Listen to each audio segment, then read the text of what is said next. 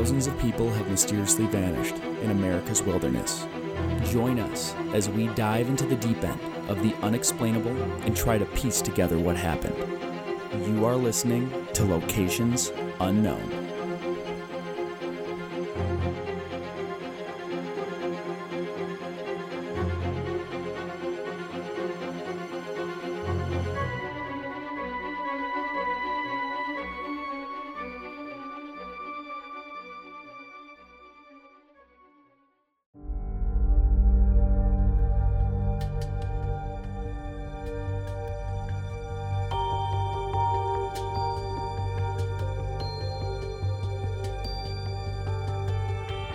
What's up, everybody, and welcome back to another episode of Locations Unknown. I'm your co host, Joe Irado, and with me, as always, is a man who's more colorful than a Lisa Frank folder, Mike Vandebogard. Thanks, Joe, and thank you once again uh, for everybody tuning into Locations Unknown. Don't have a lot of updates for you this time, but Hold on. Do you, like. do you think people will understand that reference? I didn't even understand it, but I just laughed. Don't you remember those folders in grade school where it was just like lions and like parrots, and it was just like all like hyper color craziness? Like back when we had Trapper Keepers Oh, and yeah. stuff. Lisa Frank. It was all Lisa Frank school supplies, like the coolest thing. Do you want to redo your intro then? We'll just restart. No, this is part of the. You, this is our dialogue. You're ruining it now. Oh, sorry. um, all right. Well, back to the script. Um, uh, don't have a lot of new updates for people this month, but we do have uh, two new Patreon uh, shout outs. We have uh, Stephanie King and Ashley Griffiths.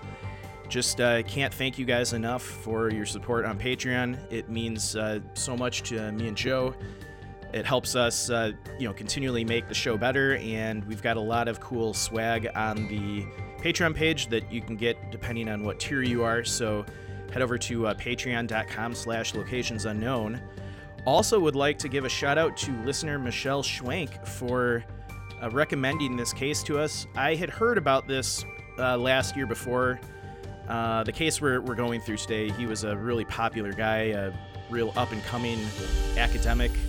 So, uh, kind of a sad case, but uh, we're going to dive into that in a second. And Joe and I are hopeful in the next month or two, we're able to announce our big secret that we've been teasing for months and months and months. We we can't do it just yet, but we're hopeful it's coming soon. I feel like it's we're it's gonna be like a letdown because we're building it up like it's a I thing, know. and, and and it's it's big for us, but like For us, yes. so I, I I'll leave it at that, so I don't get Yeah. in trouble. Uh, we also want to thank our returning sponsor who survived the pandemic, Verger CBD products. Uh, they came out with a new Delta 8 line. Mike, are you familiar with Delta 8? I am not. Delta 8 is, I want to call it almost a loophole. Um, it's the recreational version of CBD that's not illegal. Delta 8 is the recreational version, similar to its cousin uh, in the legal stage of THC, but it, it, it relaxes you when you're taking it. So they have the gummies and the other types of things that you can get online.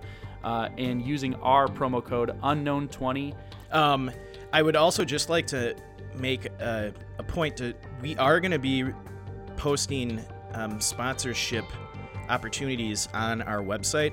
I have been uh, messaged a couple times now in the last uh, year about uh, you know advertising on the podcast. So we're gonna we're gonna release a form and some rates, very reasonable rates. So if you have a business out there or a podcast or you know anything that you want to advertise.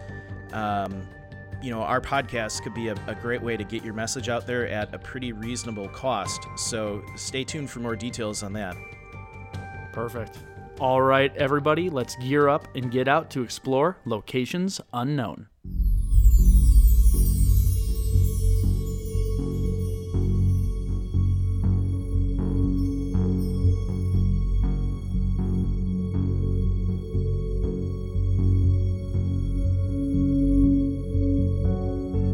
October 9th, 2020, Sam Dubal set out on an overnight solo hike in Mount Rainier National Park. As an experienced and prepared hiker, he planned to do a quick one day hike of the Mother Mountain Loop, expecting to finish on October 10th. When he didn't return by October 12th, he was reported missing and a large search and rescue mission kicked off. Join us this week as we investigate the puzzling disappearance of Sam Dubal and the extensive search that followed.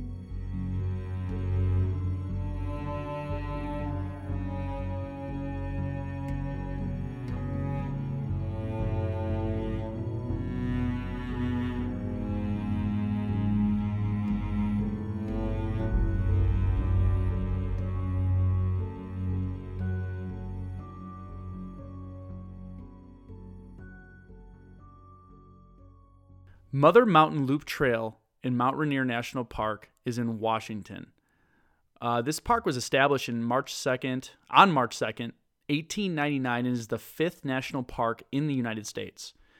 This park sees roughly 1.5 million visitors per year, and that was the 2018 numbers. Uh, I bet they're down this year for obvious reasons. And Mike, you've actually hiked Mount Rainier, and more so, uh, parts of the trail that this gentleman was on. Is that correct? Uh, that is correct. Yeah, back in 2016, a group of us did a a couple day hike in Mount Rainier, and it, from previous episodes, if you remember, we actually had to cut our hike off early due to uh, some extreme weather we were actually experiencing up on the mountain, and we're we're pretty concerned about um, exposure and hypothermia.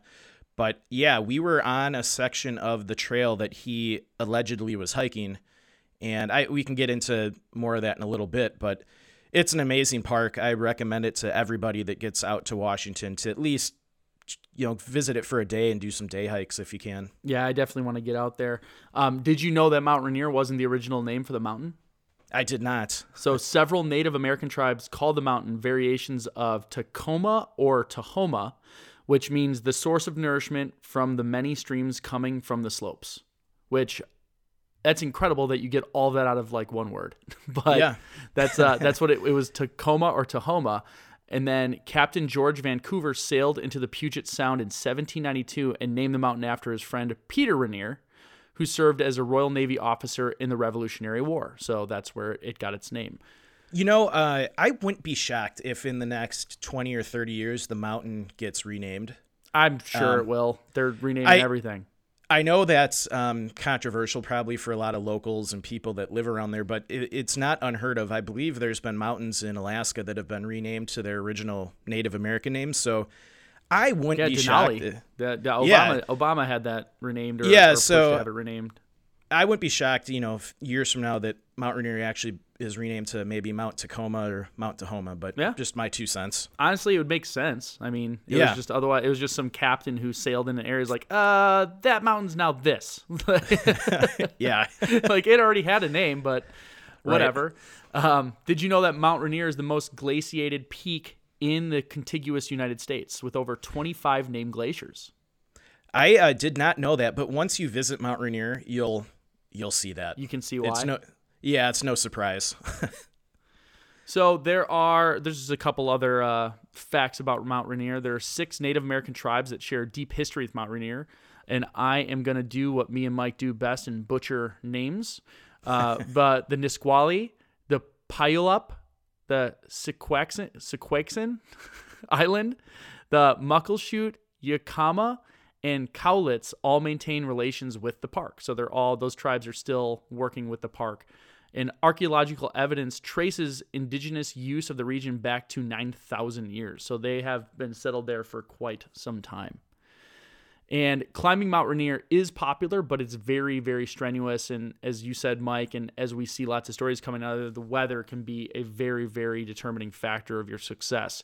So mm-hmm. each year, thousands of people attempt to reach the top of Mount Rainier, which rises a little less than three miles high and is less than half succeed. So you get about 50% success rate because climbers are faced with challenges of the vertical elevation gain of over 9,000 feet in just a short eight miles. And the first person to actually do it was an American, or the first American to do it that we know of, Jim Whittaker, successfully climbed Mount Everest, trained domestically for the summit in the rugged conditions of Mount Rainier. So basically, he was the first American to climb Everest. He chose Rainier to train to do that. That's how how rugged and, and strenuous it can be. it's a tough climb. Yeah. I don't know it personally. I've never done it. I would love to, but yeah, from what I understand, it's a technical. It's not a hike, and the hikes Yep. can be hard. When I say hike up a mountain, it's difficult. Uh, but this one's technical, meaning you have to have, you know, your use of ropes and knots, and you have to be proficient at them. You can't be a beginner. So the park also offers over 260 miles of maintained trails for the enjoyment, with some ranging from a few miles to over 20 miles. The 93 mile long Wonderland Trail was used over 100 years ago by patrol officers and firefighters and was the first trail in the park that fully encircled Mount Rainier. Now, Mount Rainier is what's called a stratovolcano with the potential to erupt again, so it is not dormant. So, Mount Rainier's steep cone like shape was formed by the lava, by layers of lava flows and ash clouds over the long period of time. The most recent eruption was a small summit explosion sometime between 1820 and 1850, and scientists fear the next eruption could be larger than the one in the 1800s. Yeah, that that that would scare me of hiking Yeah. on there just after Mount St. Helens with those um, the people that lost their life that were camping. Yeah. Like if you're in the blast zone, there's literally nothing you can do. yeah, if you're up on the mountain in one of the campsites and it, it blows, yeah. I, I feel bad. I feel bad for you. yeah, that's that's not a place you want to be. no. Um, weather patterns at Mount Rainier are strongly influenced by the Pacific Ocean elevation and its latitude. So the climate is generally cool and rainy, with summer highs in the 60s and 70s, while July and August are the sunniest months of the year. Rain is possible any day and very likely in spring, fall, and winter. Wet, cold weather can occur any time of the year, although late July and August are generally the driest and warmest times of the year. Summer can also be wet and cool. So those are probably the best times to climb. when You're not going to get dumped on. Uh, snow does remain at the 5,000 to 8,000 feet elevation well into mid July.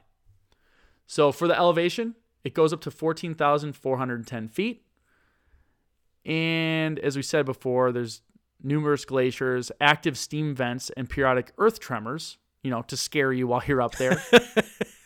and just an, an idea of some of the animal dangers there's cougars, black bears, mule deer, elk, mountain goats, and in total, they say there's 63 species of mammals, 16 species of amphibians, and five species of reptiles. So it's very big, very diverse ecosystem for a mountain. So Yep. um, the last thing I'll talk about is just part of what could be something that would cause problems. And the biggest thing is exposure, if you could expect. Yeah. Blizzards can kick up really fast in the winter months, making hiking or climbing pretty much impossible. So it's usually better to camp and wait for clearing weather than to continue and risk becoming lost. So you have the risk of hypothermia, frostbite, and other things related to, you know, extreme cold weather, hiking and camping. Yeah, and I would add to that uh, in the springtime that you have a lot of there's a lot of rivers in Mount Rainier National Park, and with all those glaciers and snowmelt, you're going to have a lot of swollen rivers, and you know being swept away by one of those rivers is a real danger. And the National Park Service advises you not to cross a moving body of water if it goes above your knees. Uh, I would say even at knee level, it can get difficult uh, crossing rivers. Yeah, depending on the speed, and we've talked about this several times in the podcast, but and f- how far you have to walk. Like if it's a narrow river, yeah, moving water, people I think who don't hike don't underestimate the power of water, and even if it's not like a raging rapid, but like there there's tragic stories of people who get just kind of swept off their feet, but they have their big backpack on and they will get caught in a strainer point and they'll drown because they're tangled up. So it's that's like the big th- even if it's a slow stream, anytime I cross water, backpack off and there's a rope if I can get one. yeah. And you know, in addition to uh, the issues with rivers, there are year-round snowfields on Mount Rainier, and these are made up of compacted ice and snow, and there's rock outcrops, and this happens around you know the seven to eight thousand feet area, and crossing these during bad weather can be deadly. So we'll cover some some of the cases that this has happened on, but um, you can get really turned around, lost, and up at that elevation with the exposure risk. It's you know it's it wouldn't look good for you. So um, if you ever hiking in Mount Rainier, uh, you know cross those snowfields in good weather. Yeah, that's uh, scary. Well, actually, what I'm going to talk about now are just this will just hammer home how how dangerous and busy it can be. I was shocked by this, Joe, when I was doing the research that uh, it was a pretty bad year for Mount Rainier. Yeah, they, it was. They said they tallied a record number of searches so far this year. And if you think about it, this is the year of the pandemic, so the, it shouldn't have been as busy. But they had to have do over 60 searches. Um, and this is park rangers told a, a local news station. Uh, some of the stories are Vincent, Vincent DJ, 25, an Indonesian student living in Seattle, was reported missing on June 19th after he failed to return home from a hiking trip to the park.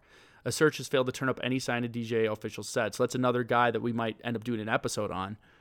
On the 29th of June, the body of Matthew Bunker, 28, was discovered in the park after he was reported missing by his climber partner on the 19th.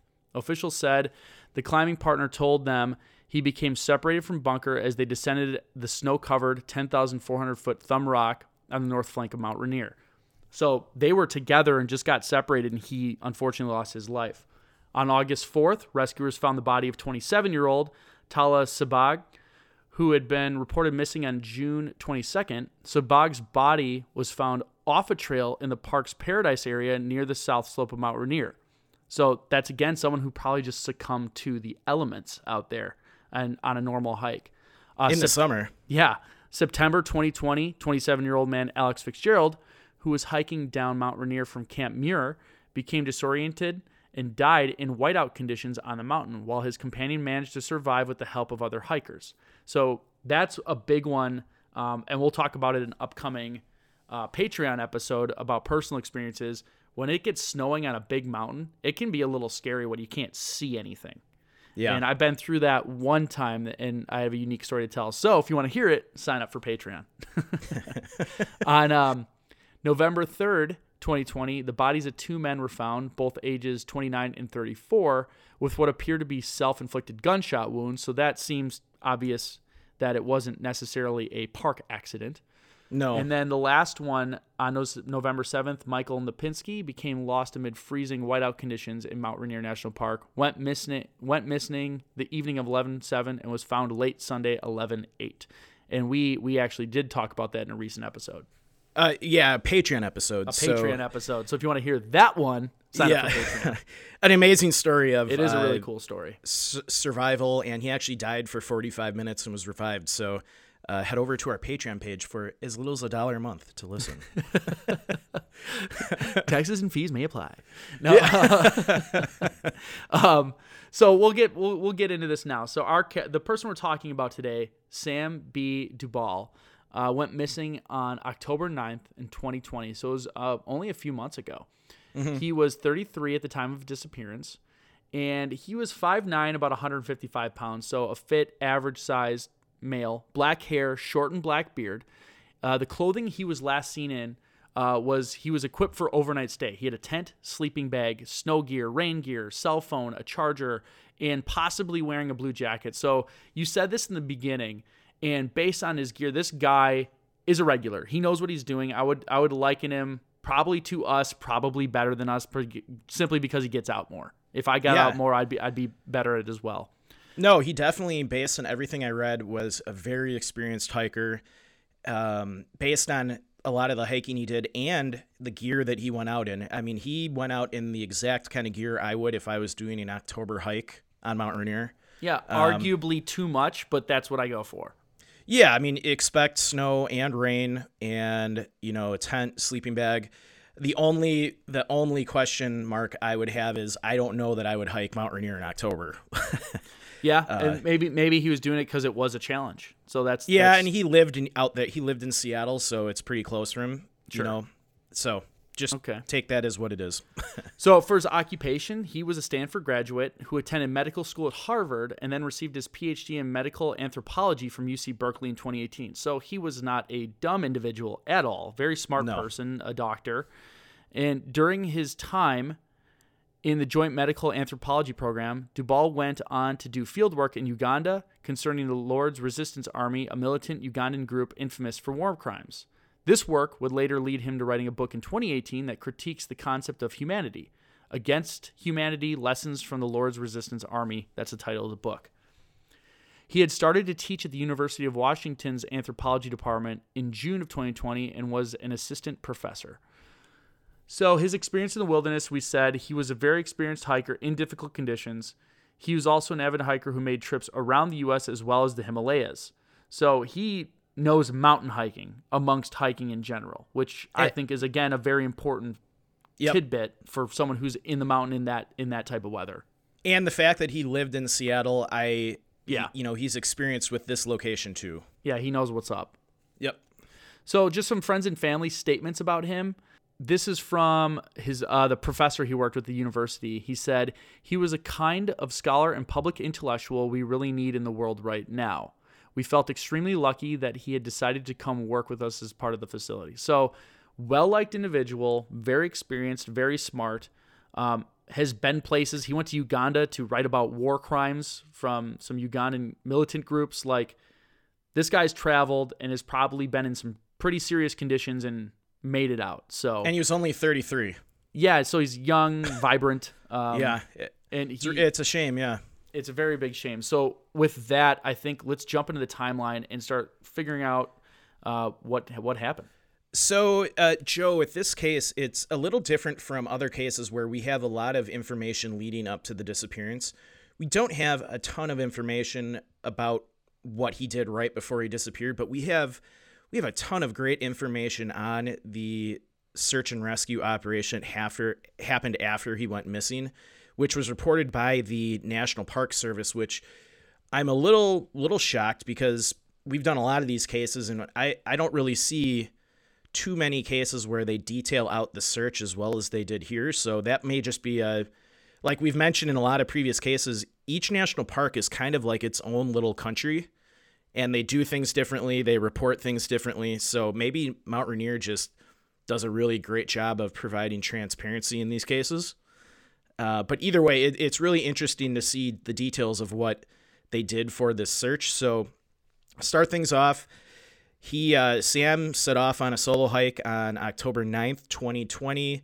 Like we said, he was uh, planning to hike the area of the Mother Mountain Loop out of uh, Mowich Lake. This was actually where other hikers in the park last saw him on the 9th. So we have confirmation from other hikers that he was actually in the park, which is important because there are a lot of other cases where it's kind of just we think he was in the park Sure. and you, Yeah. you never have a confirmation from somebody that they saw him in the park or entering the park but we know sam was in the park on the 9th Well, and I think our job is to be skeptical and kind of question any potential narrative. So it's the idea of did they? I know we had one episode. Was it was it Rainier also, or we even speculated maybe they didn't even go on the trip? no i don't think it was rainier but it, we've had several cases where we we don't have that confirmation so we, we're not 100% sure they were in the park It's always a possibility. So we know he was at the trailhead. Uh, well, they saw him near Lake Mowich, so they know he was he was deep in the park Okay. um, on the 9th. And it was going to be a short hike. He planned to come out of the park on the 10th. So, oh, wait, so um, he's gonna hike in just a little bit, camp overnight, and come back out. yeah, that was the plan. I, I think he, he may have was planning to just do the whole loop. I think you can do it in a day. And this is another thing that shows me that he was an experienced hiker too, because he he told people his itinerary. He said, "I'm going in the 9th. This is what I'm doing. I'm coming out the 10th." Yeah. yep. Um, Very smart. yeah, less experienced people sometimes will go hiking, uh, and they won't tell anybody where they're going, what they're doing, when they plan to be out, and that that makes it really hard for searchers to pick an area to search. Absolutely. so, um, he was expected to come back out of the park on the 10th. By the 12th, when f- his family hadn't heard from him, they reported him missing, and this this part really is tough because um, we always say the first the first day of a missing persons case, especially in uh, elevation, is really important. And the fact that you know he was he probably went missing sometime you know late on the 9th or on the 10th. So there's you know two whole days that no one was out there searching for him. No one was looking, and those those two days are critical to finding a person alive. Uh, so that really kind of sets the search back from the start. But you know, there's nothing you can do about that. Um, we've all been on hikes where we we say we're coming out at a certain time, and it, we always come out later. So that happens. uh, so that's not uncommon. But so the afternoon of the 12th, the National Park Service Quick Response Team uh, began searching and continued searching through the night with the help of the U.S. Air Force helicopter from the 36th Rescue Squadron out of uh, Fairchild Air Force Base in Spokane. And they were utilizing uh, FLIR, which we, we talk about a lot. That's pretty commonly used these days. Mm-hmm. Uh, before I go into more of the the actual search timeline, we've got some details about the the search area. So the primary search area, and this this information all primarily comes from the National Park Service. So the primary search area was defined by a 17 mile Mother Mountain Loop trail, with the teams branching off to explore spur trails leading higher on Mount Rainier and river drainages leading off of it. So. All right, so um, they, they did his itinerary plus if he did any sightseeing offshoots yeah, or anything like that. And they're Okay. even, you know, even checking river drainages because there were a lot of rivers that he would have crossed, and you know he could have been swept away. So that makes sense to check those drainage areas. So the the area where they were searching, the terrain includes rugged, remote wilderness with dense forests at elevations from 2,000 to 5,000 feet, with a lot of exposed subalpine meadows, uh, blanketed with fresh autumn snowfall. So it there's already snow on the ground, uh, but you know the elevation was not too high. You know, 5,000 feet, you're still in the tree line. I believe the tree line here is between 6,500 and 7,000 feet. So, um, to note, there were several recent winter storms that had blanketed uh, much of the area in snow, and temperatures had been hovering between the 20s and 30s. And uh, freezing temperatures were going as low as 1,500 feet in elevation. So it's safe to assume that he was probably in sub freezing temperatures his entire hike. And a storm on October 10th, the day after Dubal began his hike, washed out the rustic river crossing uh, he would have used to cross the Carbon River. So, you know, when we get into our theories, I think that maybe is that one possible theory he tried crossing the river when he shouldn't have. We'll get into that. Um, according to NPS, Rangers uh, were coordinating the search with the Washington State Emergency Operations Center and other state and local resources who are providing highly skilled rescuers trained to search in hazardous conditions and poor weather. So they had a really good team out there looking for him. And you'll see from this timeline, they spared no expense. And I mean, they went at this thing full, full bore. And I don't know if it has to do with because he, you know, he was an up and coming, you know, academic in the university system out there and he had a really promising career that, you know, maybe played a part in the search. But the searchers would never say they, they pick favorites in their search. So, Well, I think there's. I don't think they would ever pick favorites, but I think when you have, if you know the person you're looking for has experience, and you look at them as a peer, yeah. I feel like you you would adjust your search a certain way. So they like they, he's the type of person that had an itinerary, knew the area, so it's less of a they could be anywhere and more of all right, we're very confident he's going to be in these regions because of the type of person he is. Yeah. So yeah, I mean, I think the searchers probably knowing his history of, you know, hiking, they probably were pretty confident in those early days that they were going to find him. Sure. Uh, so, uh, you'll see a theme throughout the search and rescue operation is poor weather. So we're now, it's now October 13th, and poor weather kept air crews grounded, but uh, 19 park rangers and 16 mountain or six mountain rescue volunteers continued uh, the search on foot. They did find a distinctive water bottle believed to belong to Sam. It was found along one of the trails in the afternoon, but it didn't lead to any further discoveries. So, from what I researched, that water bottle really was the only thing they found of Sam within the park. So, uh, they go on to say that in addition, a team from the Seattle Mountain Rescue used an aerial drone to explore hard to reach sections of the old trail along the Carbon River. So this is a really cool advancement in search and rescue in the last couple of years is the use of drones. Mm-hmm. I think uh, going forward, I think this is really going to aid in the help of finding people alive and at least at a minimum recovering, you know, remains so families can get closure. Uh, we we really haven't seen the use of drones in our cases up until just very recently, I believe, Joe. Yeah, that is new. Remember when we worked together at, at Spalding, we talked about wanting to start a company with drones Yeah. for this express purpose. We probably should have done that. Probably another missed opportunity. yeah, I know. Uh, so moving on to the next day, it is now October 14th, 2020. The weather had cleared up by that afternoon, and they were able to get a helicopter in the air uh, with 12 NPS Rangers, fi 15 mountain rescue volunteers, and now they have three search dogs provided by the Washington Mountain Rescue on the ground. So they they weren't able to get you know the dogs out there until several days after he went missing, which uh, that's that's unfortunate.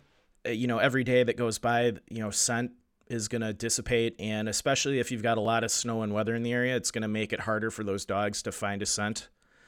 But Sure, and you have the whole issue of I wonder how much comes into play of uh, evidence or things being moved by the snow melt. When we talked Yeah. to George Land, I know he said that happens in flash flooding in the desert, but I wonder if that's the case too. If you have a lot of rushing water going down a mountain, if maybe he- he was on a trail and I don't want to speak grim, but I'm saying maybe his body was on a trail and it, if snow melt or something pushed it or covered it somewhere that was mm-hmm. that would be not a well searched area and it's covered in snow now. I don't know.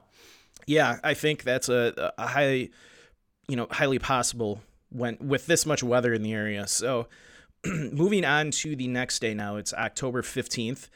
The NPS reports a Bell 407 helicopter was used to fly searchers into the field to maximize search time during uh, a window of good weather and then continue to explore from the air. So they're they're like frantically rushing to search the area because the weather has been so bad that they're actually which we don't see this a lot they're actually flying searchers in by helicopter to certain parts of the area um, kind of like airlifting them in so that that's that's pretty amazing to see uh, they go on to uh, state that 18 NPS Rangers were joined by 14 mountain rescue volunteers, including a dog team, two drone teams, and a 4x4 team searching private forest lands outside of the park boundary. A 10 person team of Pierce County Explorers search and rescue volunteers assisted well. So the team is growing.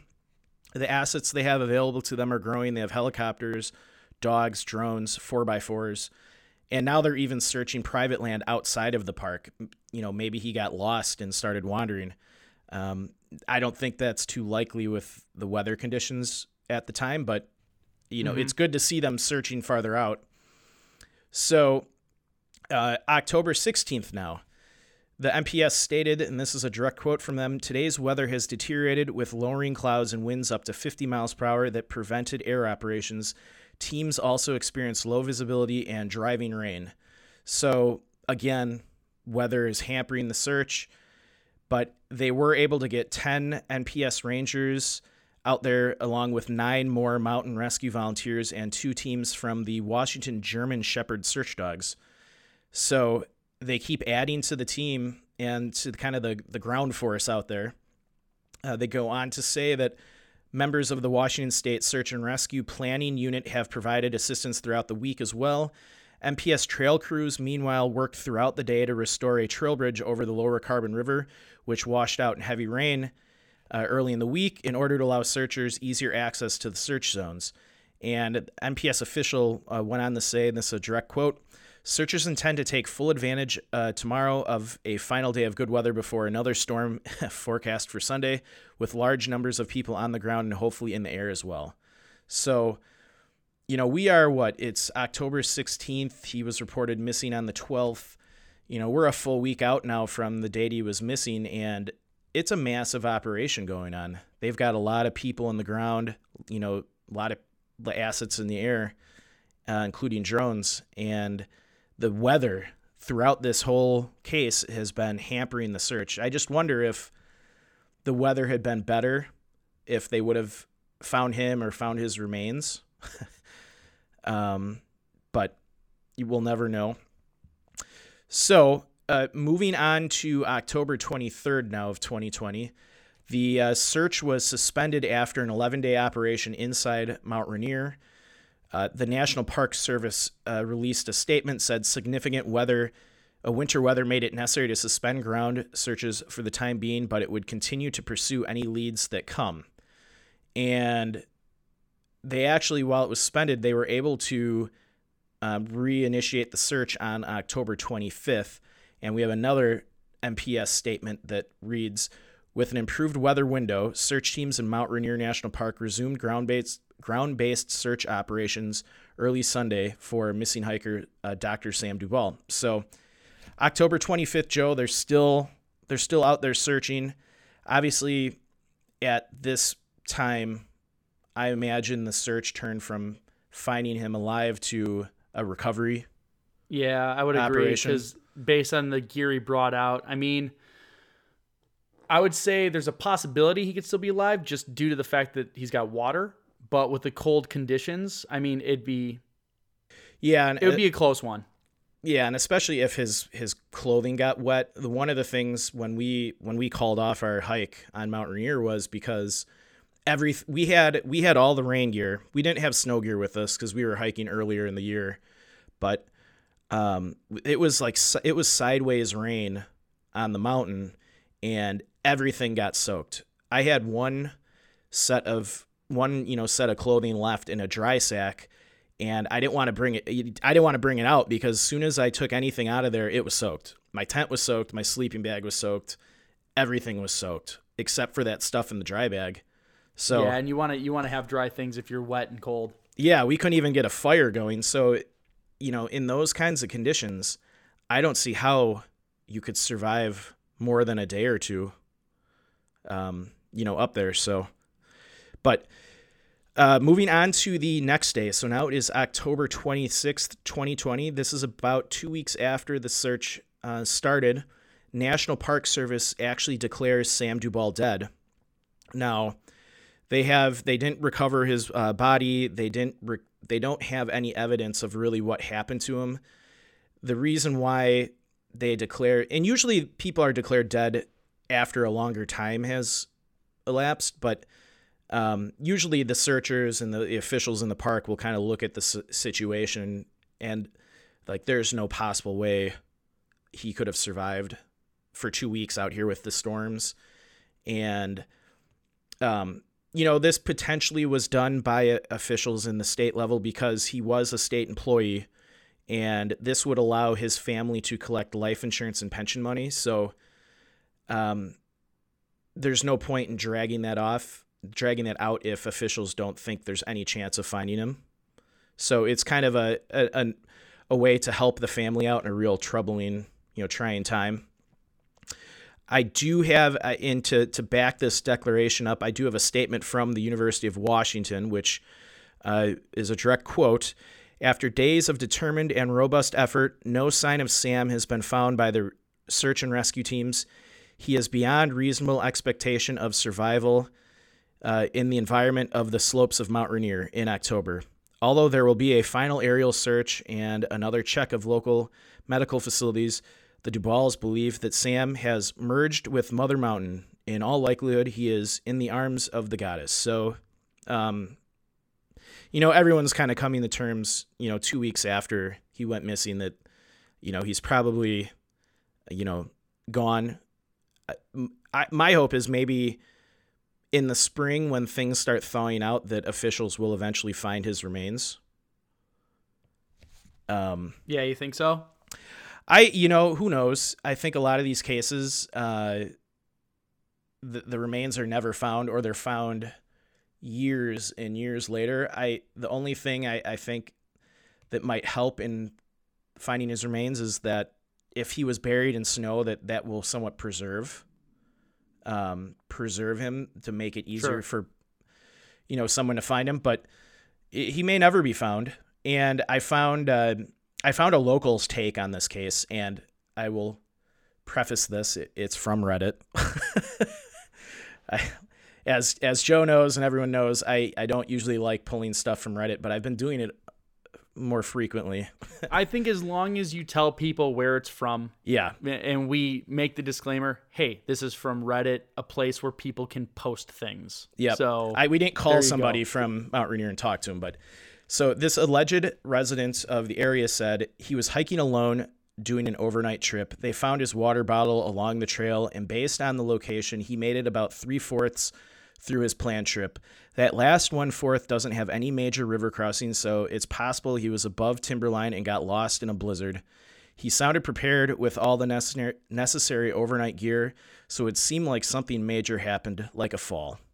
So that is an interesting take on kind of the location where they think he might have gone missing. Uh, I've been in those areas of Mount Rainier where you're above the timberline and there's absolutely no shelter. So if you get stuck in a blizzard up there, it's tough. and just some other before we wrap this up and move into the theories, just a couple other uh, details and notes from the search and rescue. The family actually started a change.org uh, petition to to try to force officials to keep the search going. They uh, were quoted as saying, There's a very high chance that Sam is alive. He is still in the window of survivability, even with hunger and hypothermia, which many medical experts estimate between two and three weeks with the type of gear he was carrying.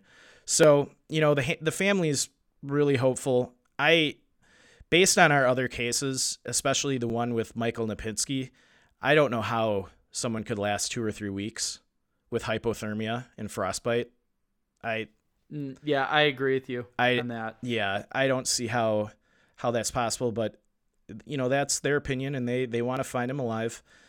They uh, they go on to say in this uh, GoFundMe or no, this change.org petition, they are quoted uh, with a high level of uh, fitness and experience and gear, including a tent, sleeping bag, raincoat, and more. There's a reasonable chance that he is still currently surviving beyond the missing day 12. Uh, finally, there have been gaps in the search. The search and rescue teams were prevented from areas and had to scale back because of severe weather and were unable to go back to those areas. With better and even clearer weather on the horizon, Mount Rainier is offering a prime opportunity to continue the search, and we hope to take advantage of this one last effort. And they finally go on to say that a hiker was just found in Mount Zion at day 19. We are only at search day 11. There's hope. Sam is fit. He has gear. We are just at search day 11. I, you know, that's all positive and great to say, but I think Zion and Mount Rainier are completely two different parks. I could see someone surviving 19 days in Zion. Um, yeah. Well, they said Mount is, that, is Mount Zion in Zion National Park. Um, no, you know that that's interesting. I apologize to the listeners. Mount Zion. I'm assuming they mean Zion National Park. We'll we'll research that further and correct it in the uh, show notes if we have to. But uh, assuming they mean Zion National Park, you know, you're not yeah. dealing with the exposure risk in Zion. I, we we got stuck in Zion in some really bad weather up on the North Rim, but the next day it was it was sunny and warm out again. Um, yeah, after a quick search, I'm not even finding a Mount Zion outside of Mount Zion, the hill in Jerusalem. yeah. So I, I'm not I'm not finding I, it's coming up as Zion National Park. So I think you're right. Yeah. I just wanted to I wanted to clarify for myself. Oh wait, hold on, hold on. Mount Zion Trail in Washington. Okay. It might be that. So yeah, we we're not sure what Zion they're talking about, but I think in their second statement they they talk about all of the severe weather up on the mountain. I think that contradicts the the point of that he could maybe still be alive. I I just think based on the other cases we've seen from the Mount Rainier area and other alpine areas that it would be a, it would be the one of the most incredible survival stories in human history. I think uh, for someone to be able to survive those conditions. Could it be possible? Yeah, it would be. It would be pretty intense. I, and yeah, I think it's possible, but yeah, unlikely. So, Joe, I sense we're already kind of talking theories. So, why don't you, now that you've heard kind of the whole story in the search, what do you think happened? Um, I don't think it was animal related, so we'll get that out of the way. Yep. Um, I think there's two theories. I think there's the less likely scenario where he is running from something, not necessarily a negative way, maybe like, you know, this guy's a world traveler. He's been over in Africa. Um, maybe he decided to just, you know, I'm going to go with the, this is like kind of like the extreme end first. So you have a guy who's gone to these prestigious universities. He's a doctor. He's an associate professor. He's traveled. He does all these, he wrote a book, all these things um, there's stories of people like that just deciding, you know what, like life is stressful. I'm going to disappear. I'm going to disappear for a little bit, just change who I am. Kind of like you hear about like the really rich guys who like go and be homeless. Mm-hmm. Like they'll train hop across the country and just beg for money and food because they like it's so stressful sometimes to maintain that type of life. So I think that's a possibility because a it was an easy hike. He was well versed in the area and let's assume that water bottle was his like the guy said it was he was on the last leg of the journey and it was an easy part Yeah. so that to me says you know if you and i did a quick one day trail but we decided to camp it i i can't see very much of things going wrong because we're not in a rush we're not we're not strained you know we're going to be thinking a lot more clearly than we would on say like when i do a 60 miler Yeah. in four days in glacier where you, like i barely remember some of those days because it's so strenuous Yeah. um, that's where it makes me think there might be something else going on. However, I think the more likely scenario is that he was hiking, and yes, he's well versed. Maybe he left the tent to go get water or something, and then a blizzard hits. He's in whiteout, and he can't find his way back to where he was supposed to go. So maybe he set up a base camp and was going to day hike you know, away from base camp somewhere to do some sightseeing, whatever. This is he's doing this for enjoyable reasons. So he maybe he wants to see something Yeah. and then gets get gets cut off in a blizzard from his gear and then succumbs to the elements. I think that is the most likely scenario. Yeah, I uh, I tend to agree with you. I think I while your your first theory I think is possible wanting to I think it's far fetched. I think it's possible and far fetched. I mean, I guess you can't throw out any theory. I'm I don't think it was animal attack. Um I think maybe one possible theory is he you know, he's so well traveled, experienced at hiking. Maybe he was a little too overconfident and the maybe the, he- was up there and the weather was starting to to go south and he thought, "You know what? I'm three fourths of the way done. I'm just gonna push this, you know, through this extra six, seven hours of the hike. I'll be, you know, I'll get out of this. I'm on the trail. I'll get, you know, back to where I started and be fine. And I think maybe he potentially overestimated uh, or underestimated how bad the weather was gonna get, and he got stuck up on one of those, you know, above the tree line areas in a blizzard where it where there's absolutely no protection or shelter. Yeah. And a whiteout condition bad enough where you can't see an inch in front of your face. And maybe he got turned around and fell off something. You know, it's it's very mountainous. It would be very easy to do. Or he Mhm. wandered so far off the trail that he succumbed to exposure and then got buried by the storm, which is why searchers couldn't find him. I think, you know, that's a possibility. You know, we don't know for sure that water bottle was even his. I think yeah. the fact that one of the river crossings was washed out, there's maybe a chance that he tried to cross a river that he shouldn't have and got swept away. That would explain why we never found anything from him. Like he had his backpack on, all his gear, and just got swept away by the river. Um, but yeah, I think the two. I think obviously the most likely theory is yeah he either um, you know fell uh, or were, was swept away or you know got disorientated and uh, lost and then you know succumbed to frostbite expo you know hypothermia because in that case about michael napinski you know he was snowshoeing and he had all winter gear on and he got stuck in a blizzard and he was hanging on to a thread you know less than a day later when they found him yeah. and he had you know that he he was prepared for that kind of condition And I think that's actually a great comparison. Like we have a story of a guy who was in a similar situation that survived that can tell us about what happened, what it was like Yeah. versus just guessing at it. and he was another local you know he had he had done this a lot before you know looking at the pictures of him he, he was fit and healthy um and he just he barely made it and you know he had a lot of serious health conditions that almost took his life even after he was rescued and that was less than 24 hours stuck in that weather So we're talking, you know, Sam. You know, the search wasn't even started for two days. If that the same kind of thing happened to him, I we were talking in that other episode. Michael Napinski would have never made it another day. Yeah. Um, No, I agree. yeah. So, yeah. Unfortunately, I think uh, the biggest theory, yeah, is exposure, and I, you know, I have, I'm, I'm hoping for the family's sake that when you know things start thawing out and melting in the spring, that you know someone will find his remains so that they they can get some uh, some closure on this one. But as we know, a lot of these a lot of these cases never kind of get resolved. That's that's all I had, Joe.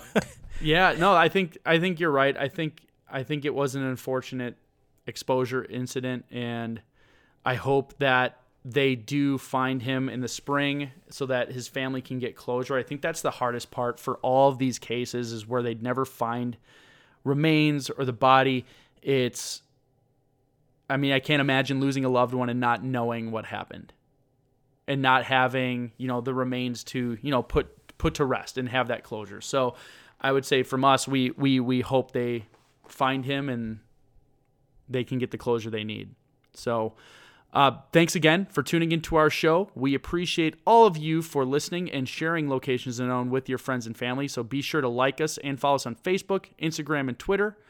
Uh, we also put these episodes on YouTube, so you can subscribe there and listen to the show if you don't have Spotify or any podcast app. And if you would like to support the show, as we always say, please visit our Facebook store and buy some cool swag. I actually have been loving my winter hat. it's really cool. People comment it all the time because, um, unfortunately, I guess uh, people don't know what Locations Unknown is by and large. So it, it like I think people think it's like a cool clothing brand company. so I've gotten a lot of good comments on my head like, "Oh, where'd you get that hat?" I'm like, "It's actually my podcast." So get the hats. Uh, people love them. And otherwise, you can donate to our Patreon. And with that comes exclusive episodes that we've talked about. We'll be recording another one today. We typically release a Patreon only episode right after we release a broader episode. So thank you all very much. And remember, when enjoying the beauty of nature, whether backpacking, camping, or just taking a walk in the woods, please remember to leave no trace. Thanks, and we will see you all next time.